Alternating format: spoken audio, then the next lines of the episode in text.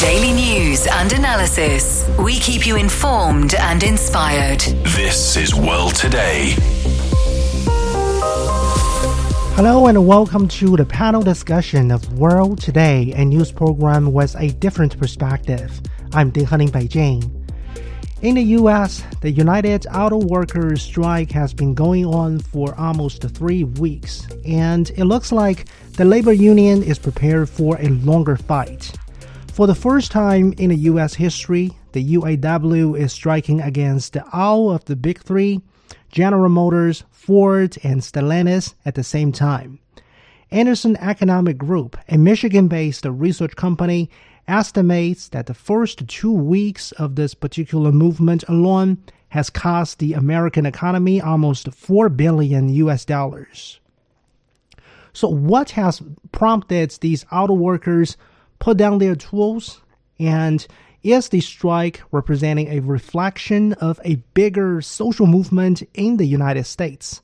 These questions and much more in this edition of the program. To listen to this episode again or to catch up on our previous episodes, you can download our podcast by searching World Today. So joining us now on the line is Paul Fabrizio, Professor of Political Science with McMurry University. Thank you very much for joining us. It's good to be here. Also Thank joining you. us on the line is Doctor Derek Catsam, Professor of History at the University of Texas of the Permian Basin. Welcome back, Professor Catsam. Thanks for having me. And finally, we have Aubrey Jewett, Associate Professor of Political Science with the University of Central Florida. Hello, welcome back. Thanks, good to be here. Okay, so uh, Professor Fabrizio, to start with you, a central talking point of the U A W, this labor union, is that the workers, the auto workers, Uh, made a lot of sacrifices and concessions during the two thousand eight, two thousand nine financial crisis in order to help these uh, big three automakers survive. So now it is these companies' turn to increase workers' pay and benefits. Uh, in your observation, why has that become the front and center in today's strike? Well, I, I think the reason for that, and there's a couple of reasons, obviously, but originally the United Auto Workers was there to help workers make it to the middle class. And that pact really changed with the Great Recession in two thousand eight, two thousand nine, when then the labor deal was really to get the workers just to help the companies survive. So there was a shift from helping the workers be middle class to instead just making sure the company would actually exist to make cars another day.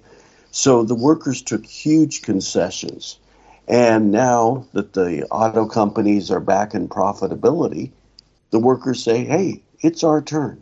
We want to go back to what we were aimed for as a union, and that is to be part of the middle class.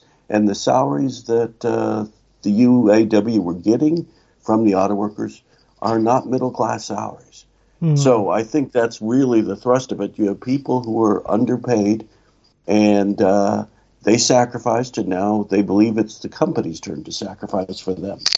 Mm. So, Professor Katzen, would you agree in this point that uh, this is partly, at least partially, due to this um, sentiment on the part of the U A W that, okay, we owe these um, auto workers a lot during the financial crisis, so now it's it's time for the compensation?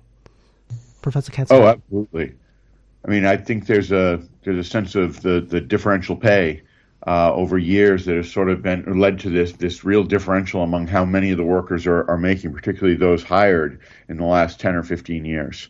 And I think it's been really problematic for, for a lot of the workers. And now they're asking for this compensation to be to be fixed uh, because of that ability to move into the middle class for the younger workers who now aren't that young necessarily. It's been really difficult for them. And to watch the pay gap between them and their colleagues when the idea of equal pay for equal work has always been a foundational principle. Hmm. Okay. So, Professor Jewett, Um, we understand actually one thing under fire during this uh, current strike is regarding the C E O pay. For example, the C E O of General Motors, this lady, uh, she reportedly makes about three hundred sixty-two times the median G M employee's salary. So how would you look at this particular point of contention? And in particular, how would you explain the fact that actually the Detroit Three C E Os, they actually are earning much more than some of their same level competitors. For example, I'm I'm talking about, say, the case of a Toyota. It is reported that the Toyota C E O earns only about one third of the pay package uh, for the, the Big Three C E Os. Well, this has been a trend in American business, at least since the nineteen eighties, where we have seen an increase in the disparity and the gap between C E O pay and the average worker pay. And it's not just an American phenomenon, but it certainly seems to be a big part of the American economic system over the last forty years. And it didn't always used to be like that, but I think it was part of the nineteen eighties Reagan Revolution, where the government and conservative economic policy began to uh, take hold, and we saw uh, a, a decrease in the uh, amount of progressivity in tax rates, and we saw less regulation of businesses, and of course we saw a weakening of unions as well over that time. So all that has led to the C E Os of the car companies, the major three, but also in many other businesses, you see these huge disparities in America. And I think that certainly has fed into worker frustration and is one of the reasons why the U A W is taking such a hard line on these negotiations. Mm. So uh, based on what you have uh, elaborated, uh, Professor Jew- Aubrey Jewett, um, I guess that's part of the reason why, if you take a look at some of these um, striking workers, striking auto workers, many of them have a pretty strong anti-Reagan sentiment. They are holding signs of, of sorts. Indeed. It, it's kind of like getting in a time machine and, and flashing back, right? Reagan hasn't been president since nineteen eighty-eight, and he passed um, away over a decade ago. Yeah.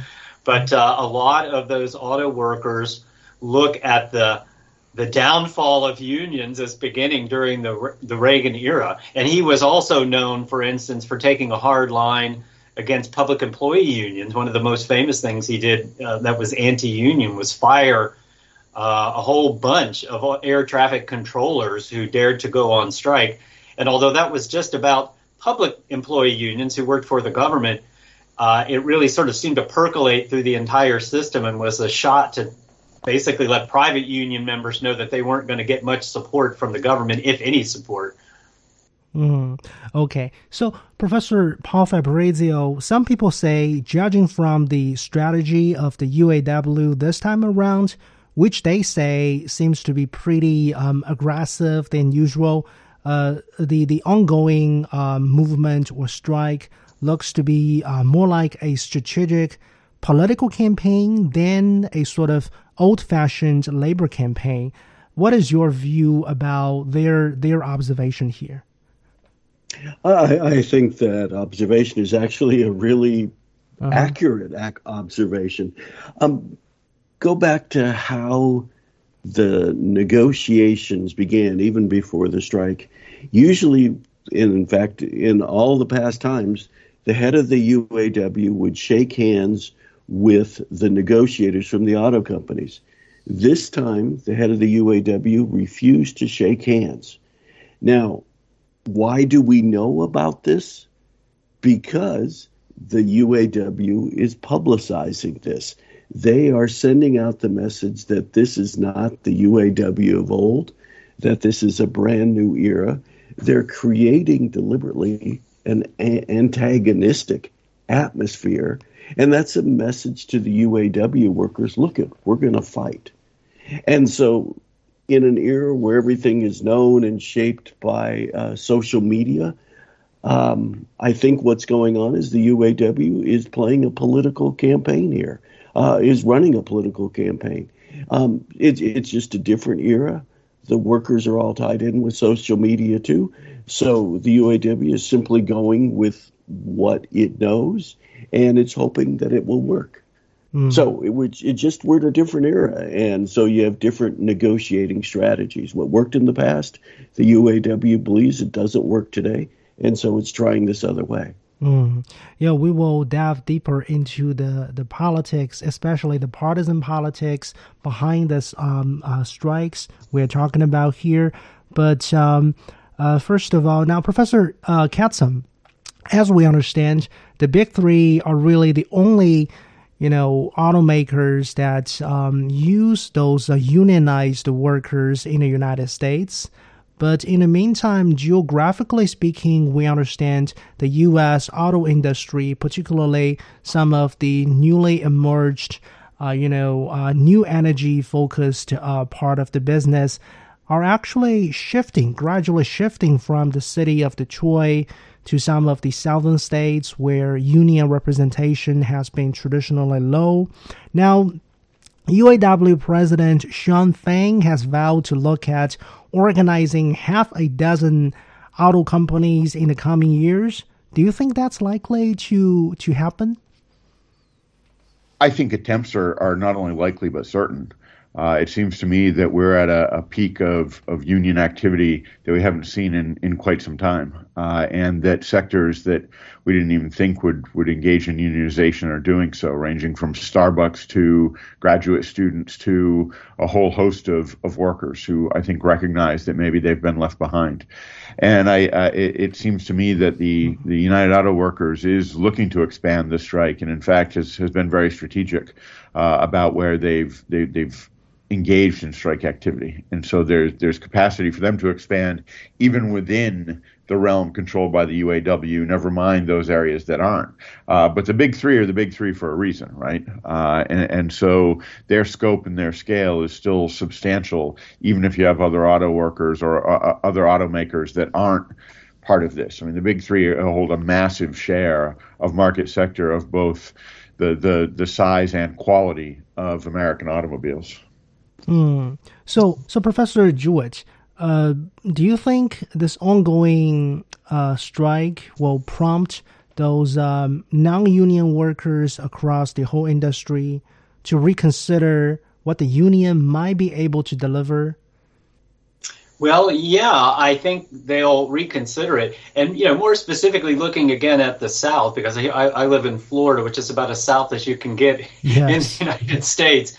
Um It's going to be difficult. So I agree with my colleagues one hundred percent. The, the unions are going to try to expand, and they've been trying to expand into the South, and particularly with all these new auto manufacturing companies that have sprung up over the last twenty or thirty years in southern states. But the problem for them, for the unions, is that many of these southern states have laws that make it more difficult to unionize, called right-to-work laws.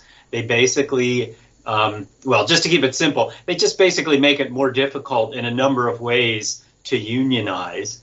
And two, you know, public opinion, and I think we're going to talk about that a little later in more detail, but I can just say that public opinion in the South traditionally among, you know, average workers has been somewhat anti-union. And so that's going to make it more difficult for the, the big three to, uh, excuse me, for the unions to expand beyond the big three. And the, and the last point I'll make, just right here in Florida, again, even these right-to-work laws, uh, beyond that, you sometimes see m- many of these conservative governors and lawmakers in the South really pushing anti-union legislation. So right here in Florida, where I work, uh, the union that I belong to, they are now requiring the government pass a law saying you not only have to uh, get forty or fifty percent of workers to join, but now we have to get sixty percent of the workers to join. And if we don't get sixty percent, then we can't represent them as a union. So it's just uh, very difficult in the South because of either tradition or culture, public opinion, and, and the laws that are in place and being made. Mm. So in other words, you are basically suggesting that at least in the in the short term, in the near term, uh, the public opinion as well as the political environment in, in, in many of these uh, Southern American states are not ready for for these laws to be either amended or uh, repealed. It doesn't seem likely at this point. I mean, mm-hmm. any, anything's possible, and, and there does seem to be a shift in public opinion, even in the South among people, and, and unions seem to be getting a little more popular. So you never know. But I just mm-hmm. am sort of pointing out there are a lot of obstacles for the U A W if they're trying to expand into the South, into many of these other auto plants that are not unionized currently. It's going to be a very, very difficult battle for them. Mm, okay. You are listening to World Today. I'm Ding Heng in Beijing. So, Professor Paul Fabrizio, another focal point is really surrounding this transition to uh, electric vehicles or E Vs. Now, many auto industry workers are very concerned that uh, E Vs would require fewer workers to manufacture and assemble, thereby causing their job losses in the foreseeable future. But in the meantime, on the part of these um, car companies, uh, these Big Three, they have uh, warned that a significantly higher labor cost under a possible new contract with the union would threaten their investments into the future, would threaten their E V investments. So um, from a bigger picture, how big of a blow do you think the current strike we're talking about here is likely to deal to America's um, E V industry? Well, uh, I, I think the first thing you have to ask yourself is that, is the warning from the Big Three auto companies, is it actually a legitimate concern? Um, as you said, they said there will be significantly higher costs and that will threaten their E V investments. But we're living in an era under a president and a Congress that have pro- approved significant investments in the E V industry. They moved the auto industry towards electric vehicles. So therefore, regardless of what the strike settles, or however it's settled, there is still going to be this push towards the development of electric vehicles. So I, when, when I hear the automakers make comments like that, I wonder if they're just crying wolf. I wonder if they're just saying that just for the sake of negotiations. Because I think our auto industry has just made this turn towards electric vehicles. They've been encouraged, incentivized by the government. And that's simply the direction that we're going to. So uh, I don't view the strike necessarily as something that's really going to hurt that move in that direction. We are going to become much more of an electric vehicle country. And it's not just here in the United States. It's going on all over the world, in China, for example, as well.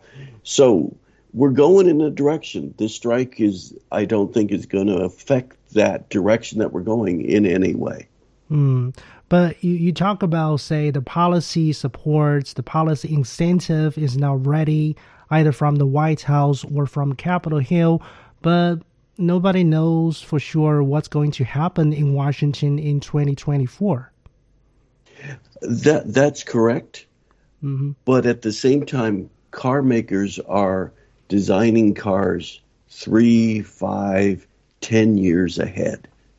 So they, I, I believe, are seeing which direction we're going. And not that the fossil fuel industry is dead or anything like that. I don't want to say that. I'm here in Texas. That's the last thing anybody wants to say here. But, in fact, we are going in an electric vehicle route. And car manufacturers are planning what those cars are like, what they're going to be like. And that's simply the commitment that's been made. And so I, I think that the auto workers are really concerned about that, as you say, because it doesn't take as many workers to build an E V as it does a gas-powered car. Mm. But we're going in that direction. And that's that's simply the future. So, Professor Katzen, turning to you, on the other hand, do you think the current strike actually represents a piece of good news to corporations like Tesla? We understand uh, Tesla has already achieved some uh, profitability by uh, by producing E Vs, by using, you know, by hiring those workforce outside of the union. Yeah, but it's such a fractionally small, right, relative to the big three auto workers, and, and Tesla has its own issues right now. So I'm not certain I trust anything that comes from that particular closed shop, uh, in all honesty. Um, I mean, at the end of the day, whatever Tesla has done in terms of economies of scale, the big three auto workers will be able to do in multiplicities that Tesla can't even quite imagine right now.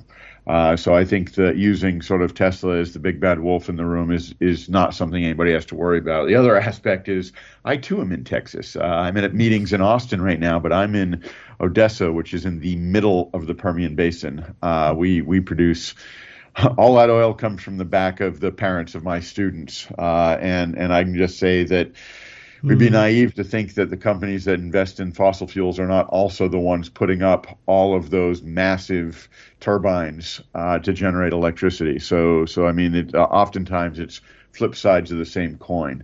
Uh, Tesla is can be used as sort of the the scaremonger for all of this, but they're they're going to be infinitesimal compared to. I mean, it's still relatively rare to see Teslas on the road compared to any other automobile.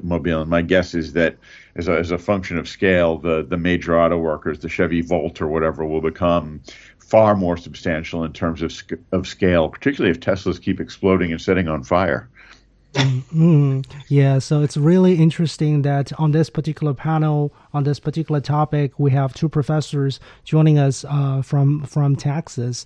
But back to our discussion, um, Professor Aubrey Jewett, we understand actually American lawmakers often appear at strikes of different kinds to show their solidarity with labor unions. Now, with regard to Joe Biden, Um, uh, he joined a strike by casino workers in Las Vegas and another by auto workers in Kansas City when he was seeking the twenty twenty Democratic presidential nomination.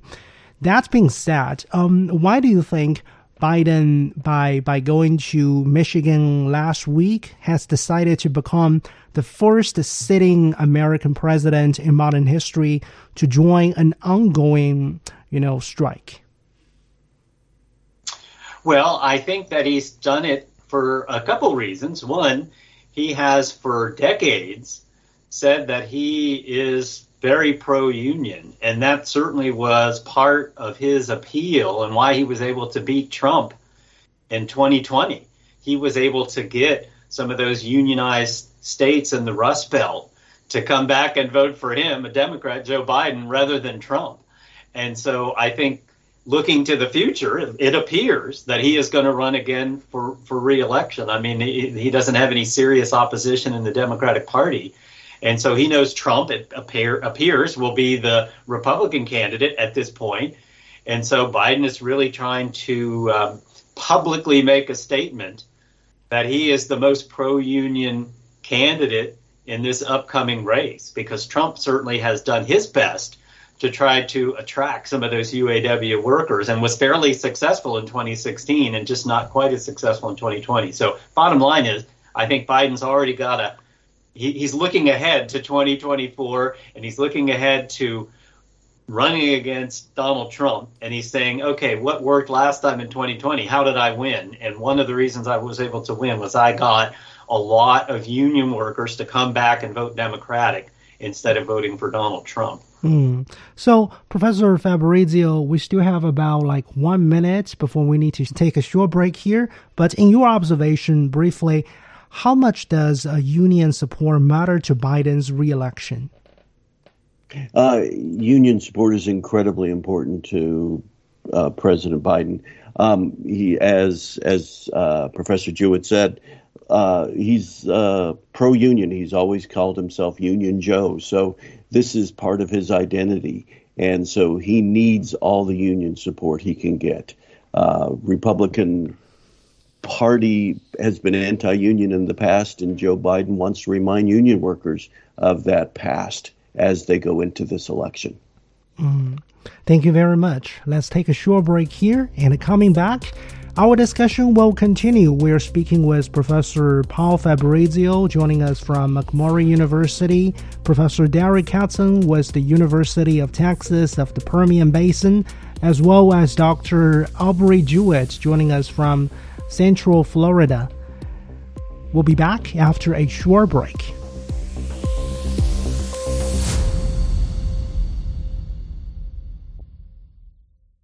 You are listening to World Today. I'm Ding Heng in Beijing. Today we're talking about what's really at stake when we talk about the ongoing U A W strike in the United States. And joining our panel, Professor Paul Fabrizio, Professor of Political Science with McMurry University, Derek Catsam, Professor of History with the University of Texas of the Permian Basin, as well as Doctor Aubrey Jewett, Associate Professor of Political Science at the University of Central Florida. So, Professor Catsam, back to you. Now, earlier we were talking about President Biden uh, visiting Michigan sometime last week and showing support, showing solidarity, standing with these uh, auto workers in this particular movement. Now, do you think Biden is aware that actually supporting them or supporting this movement might be actually in conflict with some of his other political agendas, like selling Bidenomics to voters, because obviously the the economic impact, the, the negative economic impact from this uh, strike is very clear, as well as, say, his uh, clean energy agenda? I don't, I don't think so. I mean, okay. Look, Biden's not naive. He doesn't think that suddenly the internal combustion engine is going to disappear just because you embrace the concept of electric vehicles. Uh, and, and furthermore, I, th- I think he understands that there's an, ele- uh, an element of short-term pain for longer-term gain for workers. Uh, and and standing up for workers isn't in conflict with Bidenomics. I would argue it's central to, to the concept of Bidenomics. And, and so in, in light of that, sure, obviously workers earning more money means that corporations don't, but I don't think that's where Biden's bread is buttered anyway. So I, I don't think there's a conflict whatsoever. And as far as the clean energy, that's always been in a little bit of conflict, right? That that the idea of electric vehicles and the idea of the internal combustion engine kind of going at loggerheads with one another. And I think he realizes that for now, it certainly isn't a zero-sum game. And if we move towards electric vehicles sort of wholesale, that's a generational shift and probably not just one generation. So I don't see them as being in conflict with one another any more than there are any other conflicts when it comes to supporting workers versus supporting capital. Uh, and if Biden's going to reveal himself to be on the side of workers, I, I suspect that's a, a pretty savvy political ploy. Mm, okay. So, uh, Professor Aubrey Jewett, um, in your observation, why do you think the U A W is still withholding its endorsement of President Biden, despite Biden's show of support for auto workers, despite his trip to Michigan? Well, I think it's a strategic move. Ultimately, I'm almost one hundred percent sure that they will endorse Joe Biden for, for re-election. But by withholding it, they will continue to really attract a lot of attention from Biden. But not only Biden, but they'll also attract a lot of attention from Republicans, like presumably Donald Trump. And so I think their goal is to try to get both parties and both party candidates to start talking and to keep talking more about pro-union activities and how we have to do more for workers and less for the corporations. And so if they come out real early and say, okay, we're endorsing Biden, well, then that's kind of uh, sending a message to Trump and Republicans that, oh, you don't have to uh, even come try to get our vote because we've already made up our mind. So by sort of putting this putting this off into the future for another, you know, six, eight months or however long they might decide to do it, it, it keeps both parties interested in them. And maybe they get concessions and change, for instance, the party platforms at the National Party Convention. So, yeah, I think it's a strategic political move on their part. Mm. So basically here on my mind, there is a fundamental question. We understand back in twenty sixteen or twenty twenty elections, in both twenty sixteen and twenty twenty, um, who wins, who ended up winning the uh, uh, the states like Michigan, uh, Pennsylvania, these uh, so-called Rust Belt states would uh, become the president in the end. But do you think uh, this this scenario or this pattern will reoccur next year, Professor Jewett? Yeah, right now it certainly looks like we will be down to, say, six or eight competitive states that will once again decide who the next president is. You know, Fl- Florida used to be one of those states. We used to be the largest competitive battleground state in presidential elections, but it looks like we are mo- moving towards the Republican direction. So it really will be up to about a half dozen states. Pennsylvania, um, Michigan are going to be two of the biggest, Wisconsin, and then some others like Nevada, uh, Arizona, Georgia. And so, yeah, the um, the Rust Belt states, particularly Michigan, uh, Wisconsin, and Pennsylvania, they are going to be crucial to selecting the next president. And we know that particularly in those states, and also in Nevada, I might add, there are a lot of union workers. And so to attract the union uh, member vote is a, is a key strategy for Biden and the Democrats if they want to stay in office. Mm. So, Professor Paul Fabrizio, when President Biden tried to diffuse some of the previous labor disputes, his formula or the formula of his uh, White House team uh, somehow included, say, back-channel negotiations, which would impose pressures on companies and corporations to make concessions to workers, as well as uh, a bigger, you know, White House level, uh, agency level efforts to make it easier for those employees to organize. Now, some people say behind-the-scene efforts like that nowadays have a risk of failing to win credit for President Biden, which is why he needed to go to Michigan last week. What is your thought about this? Well, a couple of thoughts. One is that politics today is not subtle. Politics today is very much in your face. So behind-the-scenes negotiations really don't get the attention um, or the credit that Biden really needs. But my second point is that we are undergoing a big realignment of American voters today. And specifically, we're talking about working-class voters that twenty years ago used to belong to the Democratic Party. No longer do. Donald Trump has successfully moved many of them over to the Republican Party. So that's why we're seeing this fight. That's why we're seeing Joe Biden go and get on the picket line. He wants it explicitly known that he is pro-union. He wants those working class voters back on his side. And he doesn't want them to desert to Trump anymore. So he's got to be explicit about it, and that's why joining the picket line made perfect sense for his campaign and his reelection effort. Mm. So, Professor Katsam, anything to add regarding Professor Paul Fabrizio's point? Well, yeah, this isn't a twenty-year trend. This is a trend going back to the so-called Reagan Democrats. This is the trend that's been going on for quite a while. I, so I think it reflects something completely different. And look, feel free to play this if I end up being completely wrong in a, in a few months, and you can all laugh at me. I think Biden, Biden's going to murder Trump in this election. Trump has not gained a single vote that he didn't have in two thousand twenty, and he's lost substantial numbers of votes. We're getting these fake, terrible polls, and I don't mean that in the way Trump used to say fake tro- polls. I mean polls that, that are polling nine hundred fifty people, two-thirds of whom are registered Republicans, saying that Trump's going to win by ten percent. But other than that, we don't have any indication that Biden isn't doing anything other than building up what I think is a fairly comfortable lead by going to a white working class who have have been moving away from Democrats, but otherwise almost every other demogra- demographic goes to the to the Democrats. Yes, we have the Electoral College problem, which is a, a, a real legitimate concern uh, in terms of close making elections closer than they are.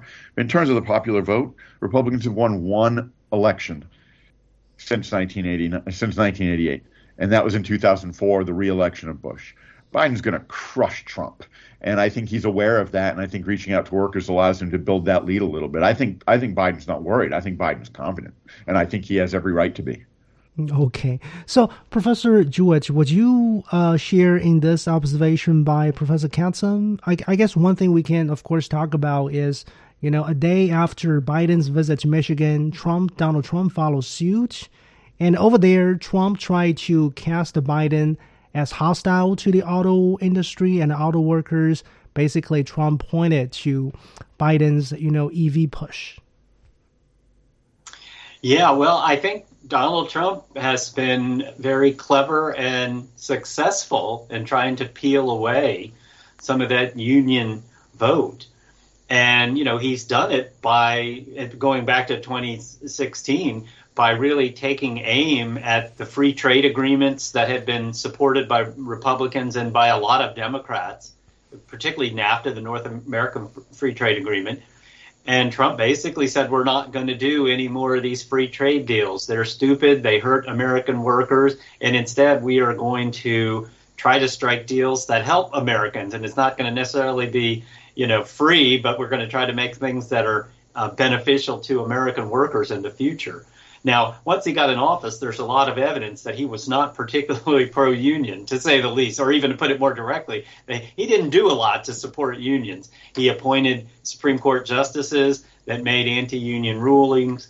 Uh, he, he appointed people to the National Labor Relations Board, which is very uh, influential in making rules for uh, workers, and they typically made rules that favored businesses. So, you know, Trump's rhetoric has been great, and um, he, in terms of attracting union members, particularly in twenty sixteen, a little less successful in twenty twenty, but his actual uh, time in office suggests that he wasn't very good at it.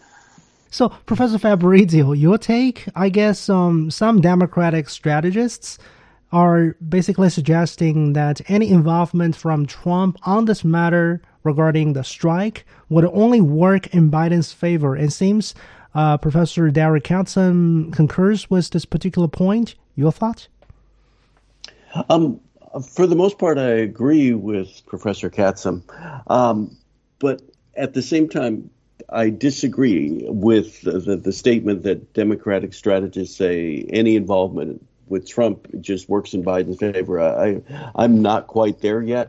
While I think that Biden is going to win this election, um, Trump still has a tremendous hold on a segment of the American electorate, especially a working class segment of the American electorate. And in the end, it doesn't matter what his record is.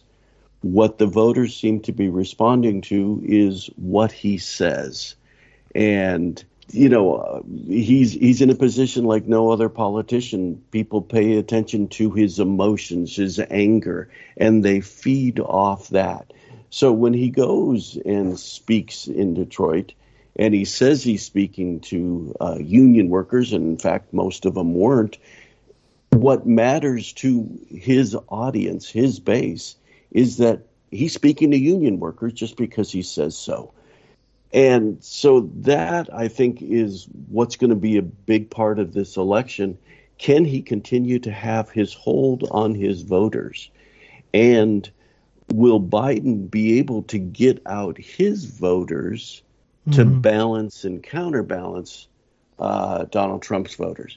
And that's really what I think the election's going to be about. Everybody knows who the two uh, people are, the two politicians.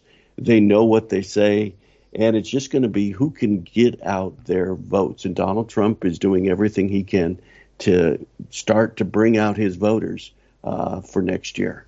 Mm.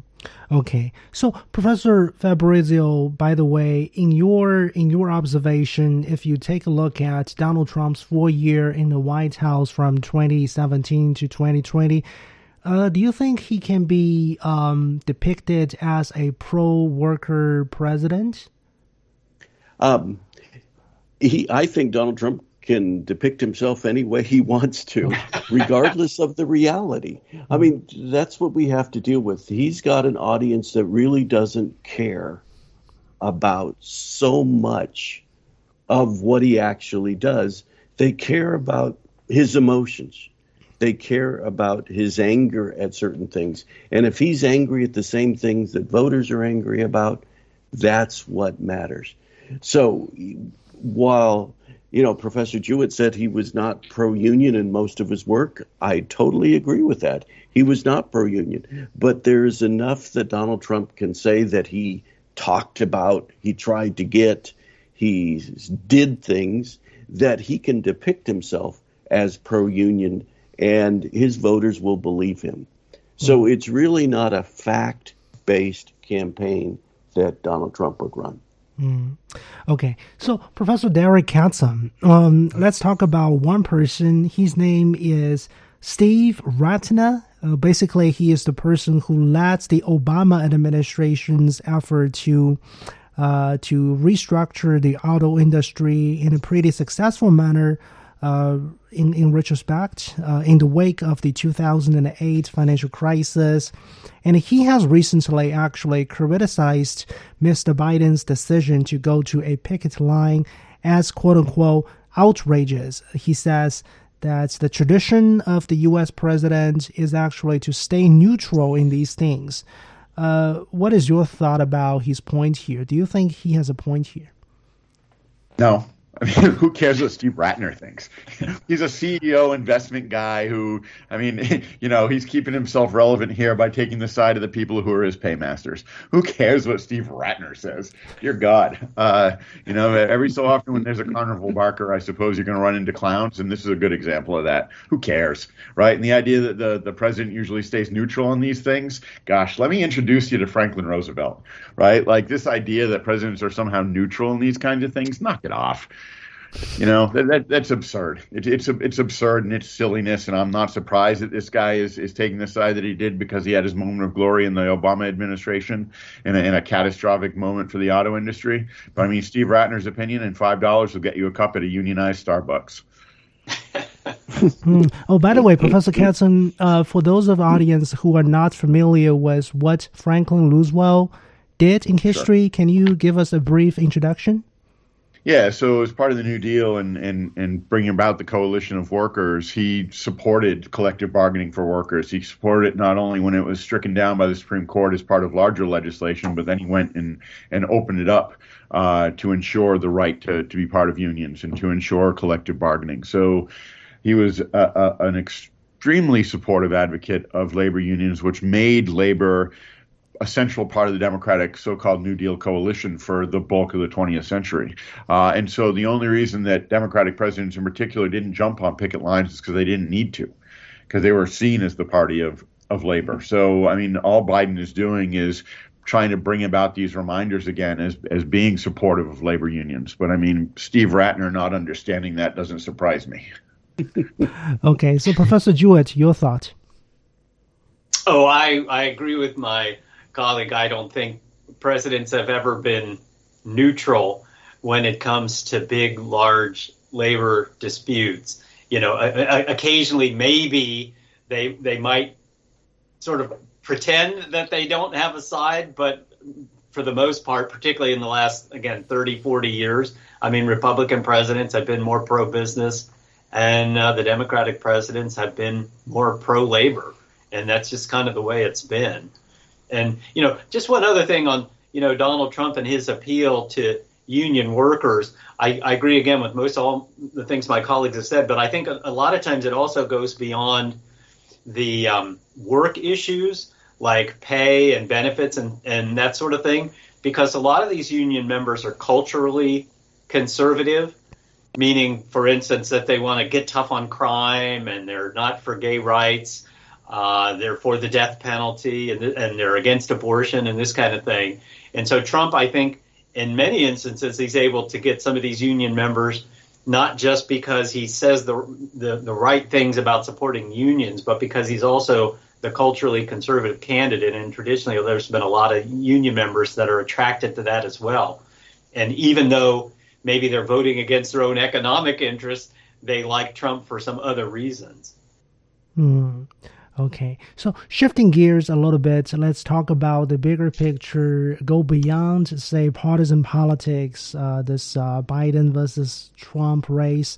Now, Professor Paul Fabrizio, uh, as we understand, Cornell University's School of Industrial and Labor Relations has actually kept tracking strikes of all sizes in America, and the data compiled by this institution is showing to us that there have been over two hundred seventy work stoppages in the United States so far this year, involving more than three hundred twenty thousand workers. Uh, that's over ten times the number of workers who struck back in twenty twenty-one, two years ago. And in the meantime, public support for labor unions is actually reaching its highest level since the year nineteen sixty-five, with over two-thirds of the Americans supporting them. How would you make of this particular phenomenon?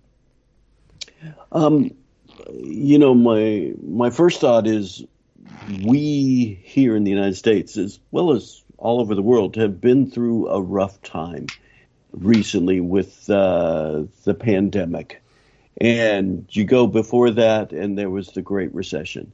So it's been a difficult time for an awful lot of people.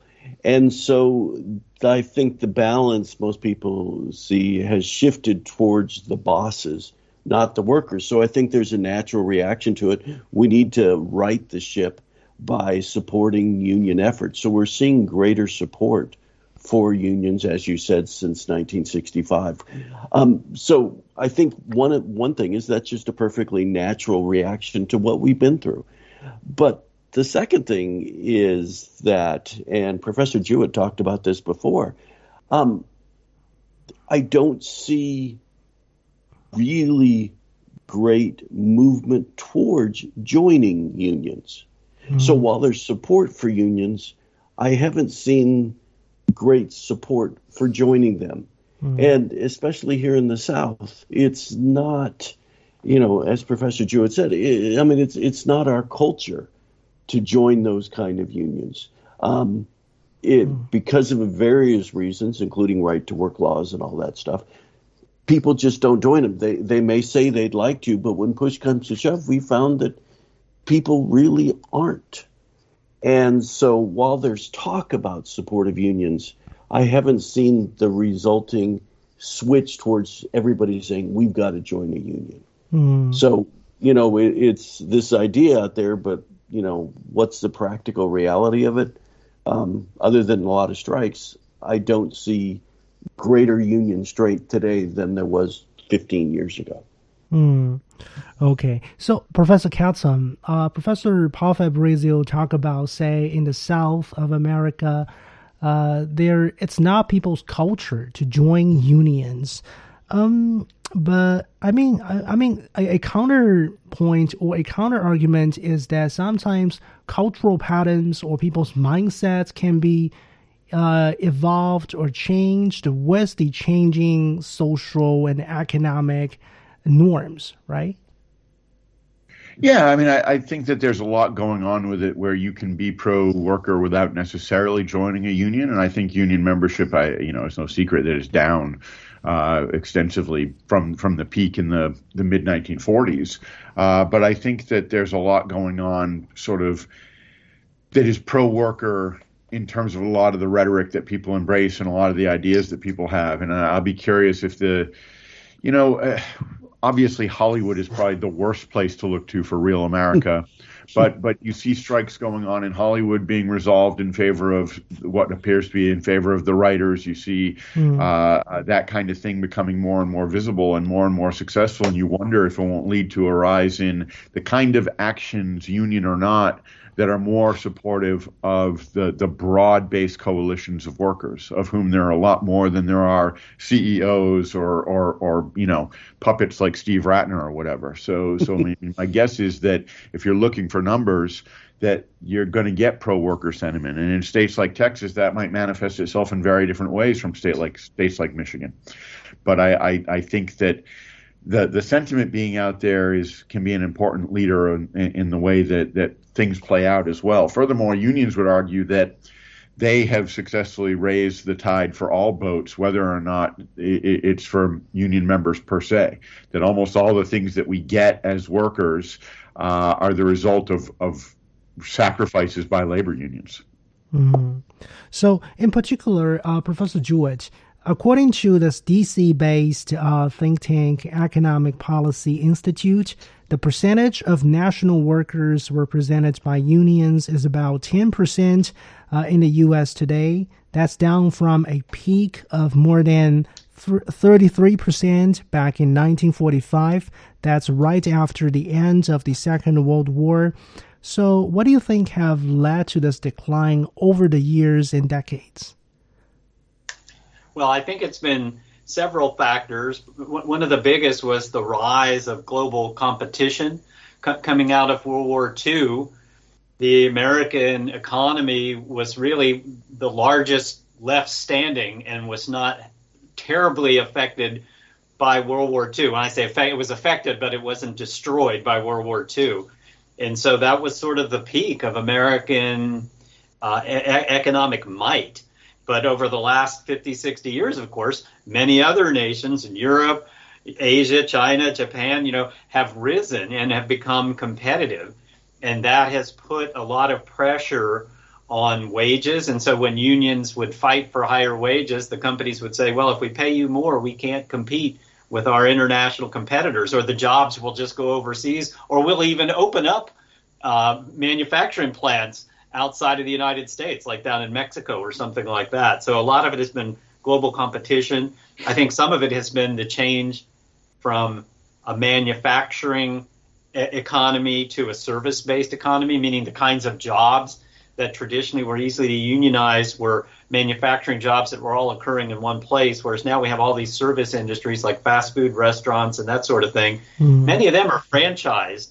And so rather than rather than being able to unionize, you know, tens of thousands of workers at one at one crack or one location, you have to go through each of these little uh, uniquely owned McDonald's franchises or uh, Starbucks franchises or what have you, in order to uh, get these workers unionized. And that takes a lot of work. And then some of it has been some the anti-union laws and policies that we talked about already. And some of it has been also public opinion was very strongly uh, in favor of unions back in the forties and fifties. But through the eighties and nineties, it really public opinion really turned around. And may- maybe it's turning again to become more supportive now. But those are some of the reasons why we've seen such a decline in uh, union membership, at least public union, mem- excuse me, private union membership. Public service sector, like uh, government employees like myself, we, we ha- have still seen some growth in union membership.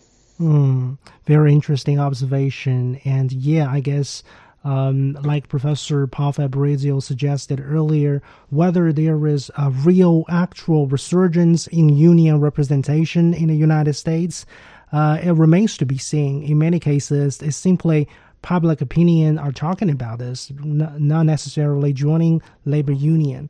So thank you very much to our panelists. We have been speaking with Professor Paul Fabrizio, Professor Derek Catsam, as well as Professor Aubrey Jewett. That's all the time for this edition of World Today. I'm Ding Heng in Beijing. Thank you so much for listening. Bye for now.